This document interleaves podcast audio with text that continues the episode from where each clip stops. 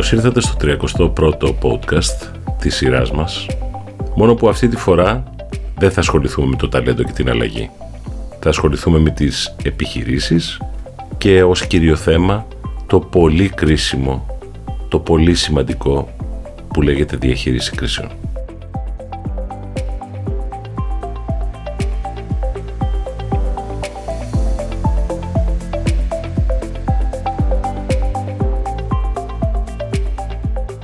Πριν από 10 μήνες με κάλεσε ένας CEO να συζητήσουμε την πιθανότητα ενός workshop για να προετοιμάσει την εταιρεία του για πιθανά σενάρια κρίσεων που είναι κάτι που άλλωστε συντονίζουμε στην εταιρεία ως Borrow My Brain.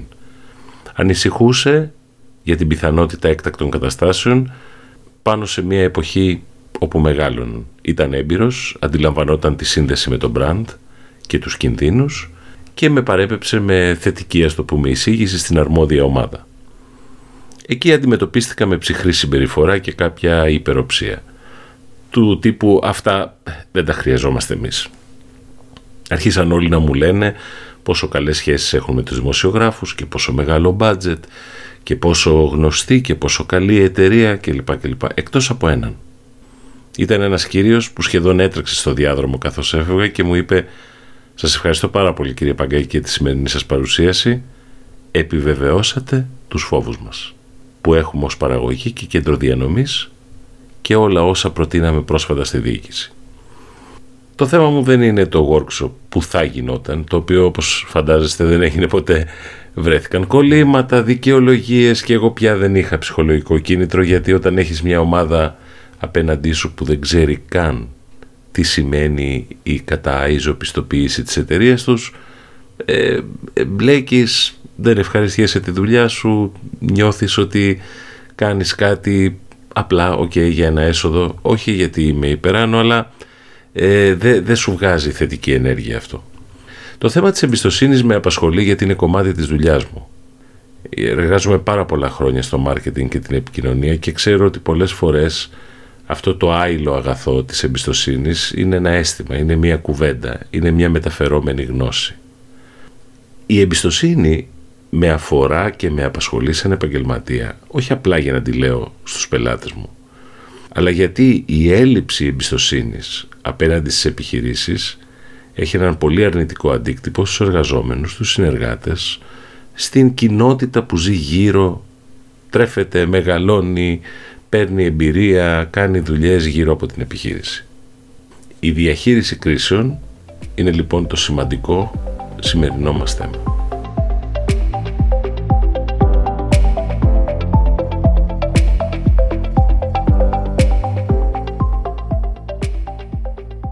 Η διαχείριση κρίσεων δεν ξεκίνησε να με απασχολεί στην καριέρα μου έτσι ξαφνικά ένα ωραίο πρωί. Μου έτυχαν πολύ σοβαρές περιπτώσεις που διαχειρίστηκα ε, ασχέτως σε ποιο χώρο υπηρεσιών ήμουνα και με ποιους ανθρώπους συνεργαζόμουν.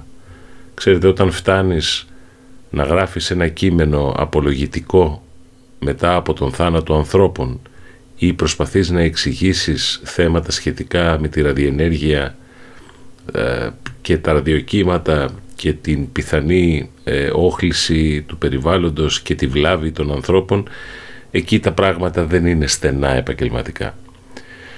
Αυτό όμως το περιστατικό που σας ανέφερα με τον CEO που με είχε καλέσει στο γραφείο του με έκανε εκείνη την ημέρα να πάρω μια απόφαση.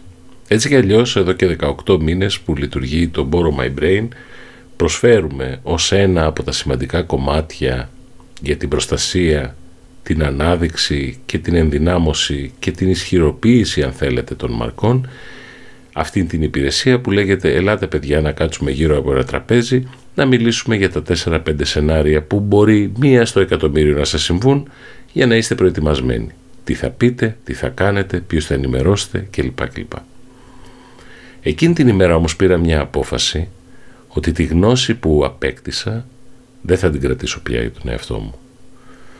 Και εδώ το θέμα δεν είναι μόνο να βγάζεις έσοδο, είναι να βοηθάς την αγορά, να την κοιτάς, να τη στηρίζεις, να μοιράζεσαι τεχνογνωσία στην εποχή που η τεχνογνωσία είναι παντού στο ίντερνετ, παντού στα μαθήματα, παντού σε ραδιοφωνικά, παντού σε podcast και τόσα άλλα μέσα τα οποία μας φτάνουν κάθε μέρα. Είναι σοβαρά τα πράγματα. Έχεις ένα φροντιστήριο, σου χτυπάει ένα παιδί, έχεις ευθύνη. Πουλάς σαλάτες και βρίσκεται μέσα ένας βάτραχος. Δημιουργείς φόβο. Μολύνεται η θάλασσα και ανακύπτουν ζητήματα μακροχρόνιων δερματικών βλαβών. Απολύεις εργαζόμενο, κατά λάθος ή από αμέλεια, έχει μια σοβαρή ασθένεια. Είσαι απάνθρωπος. Καταγγέλεσαι για μια παραπλάνηση που έκανες για τις υπηρεσίες σου. Έχεις έναν φύλακα που ανάβει λίγη χόβολιο καψερό το βράδυ έξω από ένα εργοστάσιο και γίνεται μια μικρή έκρηξη. Ακούγεται ότι εξαναγκάζει εργαζομένους. Φτάνει μια λάθος παρτίδα προϊόντος να κάνει μπλε τη γλώσσα του πιτσιρικά. Αρκεί ένα σκουπίδι μέσα στο συσκευασμένο τρόφιμο, μια μικρή τρίχα, για να αρχίσει η κουβέντα από στόμα σε στόμα που δεν ελέγχεται με τη διαφήμιση, δεν εφορά το facebook, ακόμα και αν καμιά φορά η εκφορά του λόγου και η τσαντίλα εκφράζεται εκεί μέσα. Εκρήγνεται εργοστάσιο, πιάνει φωτιά και επικίνδυνα μέταλλα κινδυνεύουν ή και απειλούν το περιβάλλον. Όλα αυτά που σας λέω δεν είναι σενάρια φαντασίας. Είναι συμβάντα, έκτακτες καταστάσεις και κρίσεις που έχουν λάβει χώρα. Όλοι αυτοί οι κίνδυνοι και τόσοι ακόμη που μπορώ να σας απαριθμίσω από την προσωπική μου εμπειρία αλλά και από όσα μπορείτε να ψάξετε κι εσείς στον φίλο μας ε, τον κύριο Google ή την κυρία Google είναι τόσο βαθιά δεμένα με τα προϊόντα και τις υπηρεσίες και τόσο πιθανά και τόσο εύκολο να συμβούν ανθρώπινα λάθη που με οδήγησαν στην απόφαση να μοιραστώ αυτή τη γνώση. Γιατί μέσα από τις επιχειρήσεις έχουμε να μεγαλώσουμε ταλέντο, έχουμε να δημιουργήσουμε ευκαιρίες, θέλουμε καλύτερες, ισχυρότερες, πιο ηθικές, πιο προετοιμασμένες επιχειρήσεις. Σήμερα δεν μας έχουν μείνει τα πολλά λεφτά των παχιών αγελάδων πριν από 10 χρόνια. Σήμερα δεν μας έχουν μείνει πολλές έξυπνες ιδέες. Σήμερα δεν μας έχουν μείνει τα τεράστια διαφημιστικά budget που έδειχναν ότι η εταιρεία πάει καλά, πουλάει, καταναλώνουμε, προσλαμβάνει, επενδύει. Σήμερα είμαστε πέτσα με κόκαλο. Και καμία εταιρεία νομίζω δεν μπορεί να διακινδυνεύσει από το συνοικιακό φροντιστήριο, τον εξαγωγέα, τον συσκευαστή λαδιού, την μεγάλη πολυεθνική, την αντιλαμβανόμενη θέση και το business της. Και μάλιστα αυτό που μερικές φορές με οργίζει και το λέω έτσι γλυκά, πώς είναι δυνατόν ένας τέλεχος να θεωρεί ότι δεν είναι δικιά του δουλειά η προετοιμασία και η προστασία της επιχείρησης; Για την μία στο εκατομμύριο περίπτωση που θα βρεθεί σε μία έκτακτη κατάσταση και σε μία κρίση. Όταν αυτό το στέλεχος λέει ότι εργάζεται καθημερινά για να χτίσει value, αξία, φήμη. Πολλές φορές οι μάρκες και οι εταιρείες και οι άνθρωποι που εργάζονται για αυτές, έχω βρεθεί εκεί, είναι υπερβολικά αισιόδοξες. Με την φράση κλισέ δεν πρόκειται να συμβεί αυτό σε εμάς, βάζουν κάτω από το χαλί την πιθανότητα και την αμελή στάση να είναι προετοιμασμένες. Το 2018 η Deloitte παρουσίασε μια πραγματικά εκτεταμένη παγκόσμια έρευνα που έδειχνε ότι ένα πάρα πολύ μικρό ποσοστό των επιχειρήσεων σε Αμερική, Ευρώπη και κάποιες πιο δυνατές οικονομικά χώρες από την ε, ασιατική πλευρά προετοιμάζονται μόνο κατά 15 με 17% για σενάρια κρίσης. Ξέρετε εδώ οι μεγάλες εταιρείες, οι πιο σοβαρές σας το πούμε, ξέρουν ότι καμιά φορά εκτός από την επιθεώρηση υγείας θα πρέπει να κάνουν και ένα τεστ μία άσκηση εκένωσης κτηρίου. Μα τι πρόκειται να γίνει με τα θέματα ασφάλειας υπολογιστών, cyber security, κλοπής δεδομένων, διαρροής πληροφοριών, ασφάλειας εργαζομένων; Τι κοστίζει σε μια επιχείρηση να το κάνει εσωτερικά με κεντρικό συντονιστή για παράδειγμα το τμήμα προσωπικού, να κάνει ορισμένες εξασκήσεις ετοιμότητας, να εργαστεί πάνω σε κάποια σενάρια με το μάρκετινγκ του προϊόντος, τους ανθρώπους της επικοινωνίας και να είναι έτοιμοι. Την ώρα που συμβαίνει η κρίση χρειάζονται μόνο 60 λεπτά για να μείνει ο λεκές προς την επιχείρηση κάτι κρύβει δεν εμφανίζεται, δεν πληροφορεί, αποφεύγει, δεν μας παίρνει πίσω τηλέφωνο, την πήραμε για συνέντευξη, χαθήκανε, κάτι έχει γίνει εκεί. Το 80% των εταιριών παγκόσμια, σύμφωνα με τα δεδομένα ερευνών που υπάρχουν και στην Ευρώπη και στην Αμερική, δυστυχώς όχι στην Ελλάδα, δείχνει ότι οι ομάδες που είναι επιφορτισμένες με την διασφάλιση ποιότητας, την αντιμετώπιση και διαχείριση κρίσης, συναντώνται τουλάχιστον μία φορά το χρόνο. Αλλά αυτές οι εταιρείες που το κάνουν είναι μόλις το 12%. Θεωρώ λοιπόν υποχρέωσή μου σαν επαγγελματίας να συνεχίσω να κάνω τα workshop, να συνεχίσω να δίνω συμβουλές όπου τύχει. Αλλά το πιο σημαντικό είναι να αφήσω ένα αποτύπωμα και να βοηθήσω σε ένα πράγμα που είναι σήμερα ταμπού ή κάτω από το χαλί.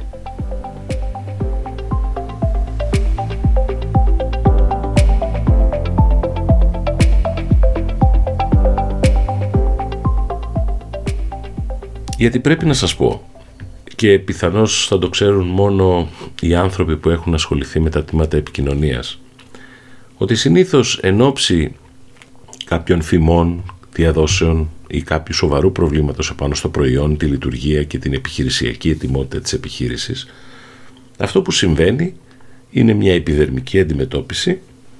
Θα καλέσουμε μία φορά στο τόσο έναν δημοσιογράφο από αυτούς που βλέπετε στην τηλεόραση, τους προβεβλημένους όπως τους λένε, θα βάλει μια κάμερα απέναντί μας, θα εντυπωσιαστεί ο Γενικός Διευθυντής της εταιρείας, θα του υποβληθούν 4-5 πολύ σκληρές ερωτήσεις για τις οποίες ποτέ κανένας δεν τον προετοίμασε, θα ψαρώσει όπως λέμε, θα λέει το βράδυ βεβαίως στην ομίγυρή του ότι σήμερα είχαμε αυτόν τον μεγάλο δημοσιογράφο στο γραφείο.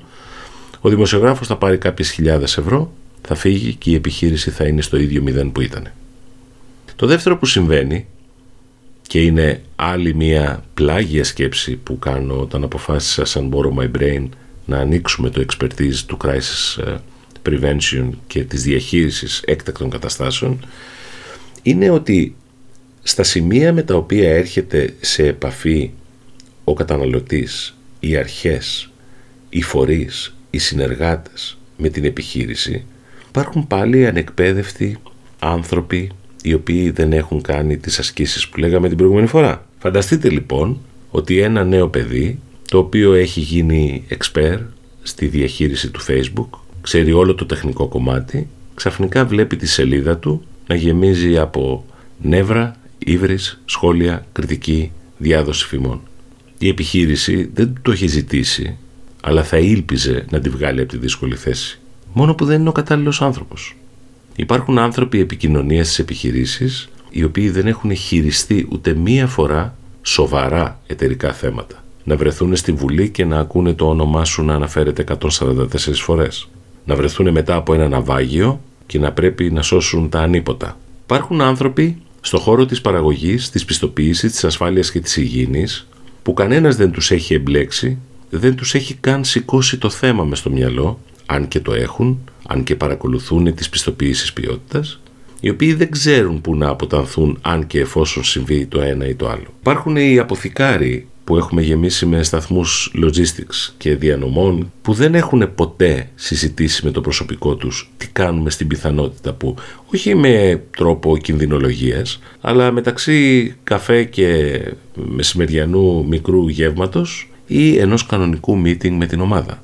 Όλοι αυτοί οι άνθρωποι λοιπόν διαχειρίζονται καθημερινά τα συμφέροντα των πελατών τους, της κοινωνίας, των φορέων, του κράτους, της εφορίας, των δημοσιογράφων, των εργαζομένων, των οικογενειών τους και ρισκάρουν καθημερινά και τώρα μπορείτε με το δίκαιο σας να πείτε ότι είναι η κινδυνολογία αυτό, να γίνει ένα πράγμα το, οποίο θα ακυρώσει, θα ανατρέψει, θα δυσκολέψει, θα δημιουργήσει προβλήματα στα σχέδια και στην πορεία της επιχείρησης. Το σημερινό μήνυμα αυτού του podcast, το οποίο το κάνω στα πλαίσια προβολής αυτής της διευρυμένης υπηρεσίας που δίνουμε ως Borrow My Brain και του μοιράσματος της γνώσης, είναι η παράκληση να σκεφτείτε καθαρά και να διαδώσετε το θέμα στους συναδέλφους, στις ομάδες σας, τον συνεταιρό σας, γιατί είναι κρίσιμη η διαχείριση των κρίσεων. Δεν χρειάζεται, όπως είπα, να κινδυνολογήσετε, απλά να ξεπεράσετε τη συνηθισμένη αντίδραση. Άστα αυτά τώρα. Βάλτα στην πάντα. Κοιτάξτε τι συμβαίνει. Ζούμε σε μια εποχή Ιντερνετικών κινδύνων, ασφάλειας προσωπικών δεδομένων, συστημάτων που εύκολα παρισφρεί κάποιος, Ζούμε σε μια περίοδο καχύποπτων καταναλωτών. Θέλετε να πούμε απλοϊκά τα έχουν ακούσει, τα έχουν δει όλα, αλλά δεν πείθονται εύκολα. Λέει η Έντελμαν στην ε, έρευνα βαρόμετρο εμπιστοσύνης ότι δεν είναι τόσο ανοιχτοί οι άνθρωποι πια στα μηνύματα των εταιριών, αυτό που λέμε των brands. Είναι λογικό. Έχει και ιστορική και κοινωνιολογική και οικονομική εξήγηση. Όταν χτίζεις κάτι δικό σου, το αγαπάς και το πονάς, ακόμα κι αν είσαι ένας ευσυνείδητος, παθιασμένος, engaged υπάλληλος, θέλεις να έχεις κάνει όλα όσα είναι απαραίτητα για να γυαλίζει, να είναι φωτεινό. Να μην υπάρχει οτιδήποτε μπορεί για μια στιγμή να βάλει ένα μεγάλο ερωτηματικό. Την ώρα που θα συμβεί κάτι που θεωρείται ανομαλία στη γνώση μου, την ανάμνηση, τη σχέση μου, την συναλλαγή με την εταιρεία που προτιμώ, από το φούρνο της γειτονιάς μέχρι τα παπούτσια και το τζιν που αγοράζω, εκείνη την ώρα αλλάζει όλη η στάση μου. Την ώρα των κρίσεων οι άνθρωποι τρέχουν σαν κοτόπουλα που τους έχουν κόψει το κεφάλι. Έτσι για ένα-δύο λεπτά. Την ώρα των κρίσεων οι εταιρείες άλλες πιστεύουν ότι θα την γλιτώσουν με τα μεγάλα τους μπάτζετ, οι άλλες ότι θα ξεχαστεί, αλλά βρίσκονται σε μία αναστάτωση. Την ώρα των κρίσεων, η εκπροσωπούμενη επιχείρηση, το σήμα της, η ιστορία της, οι άνθρωποι της, όλα κρύβονται κάτω από ένα γκρι. Την ώρα των κρίσεων, οι καταναλωτές απορριμμένοι ή οργισμένοι ή αμφισβητώντας όλα όσα ξέραν και την ώρα των κρίσεων είναι η ώρα που η εμπιστοσύνη σπάει, θρηματίζεται, γίνεται μικρά μικρά μικρά μικρά κομματάκια σαν ένας καθρέφτης που έπεσε. Η ομάδα μας στο Borrow My Brain και εγώ προσωπικά θα το κάνουμε ένα πολύ κεντρικό θέμα αυτό. Μπορεί να συνεχίσει να τα παίρνει τα πολλά χρήματα ένας δημοσιογράφος προβεβλημένος, αλλά μπορεί και όλας να κινητοποιηθεί ένας τέλεχος επιχείρησης, να δείξει την προστιθέμενη αξία του, να φέρει το θέμα ψηλά. Ακόμα και αν δεν καλέσει εμάς, να κάνει ένα workshop με την ομάδα του, να καταγράψουν σε ένα απλό χαρτί Ποια σημαντικά πράγματα περνάνε από αυτούς, προσωπικά δεδομένα πελατών, συναλλαγές, χρήματα, προϊόν, συσκευασίες, έλεγχος. Τι πρέπει να κάνουμε, με ποιον πρέπει να είμαστε συνδεδεμένοι, με ποιον πρέπει να έχουμε μιλήσει, ποιον κινητοποιούμε εσωτερικά στην εταιρεία, από ποιον παίρνουμε πληροφορίες, τι θα λέγαμε αν μας έλεγαν; Την ώρα της κρίσης έχεις ένα μικρό tweet, έχεις 10 δευτερόλεπτα, άντε 20, να γίνω έτσι ε, με μεγαλόψυχος για να απαντήσεις σε μία διαδιδόμενη ιστορία, κατηγορία, φήμη σε εκατοντάδες κανάλια και σημεία επαφής που έχει ο κόσμος με την επιχείρησή σου. Και εκείνη την ώρα καλύτερα να είσαι προετοιμασμένος. Σας ευχαριστώ που μείνατε και ακούσατε αυτό το σύντομο μήνυμα και ελπίζω να το κάνετε στη δουλειά σας. Θέλω να ευχηθώ να είστε όλοι καλά. Θα συνεχίσουμε, θα είμαστε εδώ και στο Borrow My Brain και στο blog και στο podcast. Γεια σε όλους.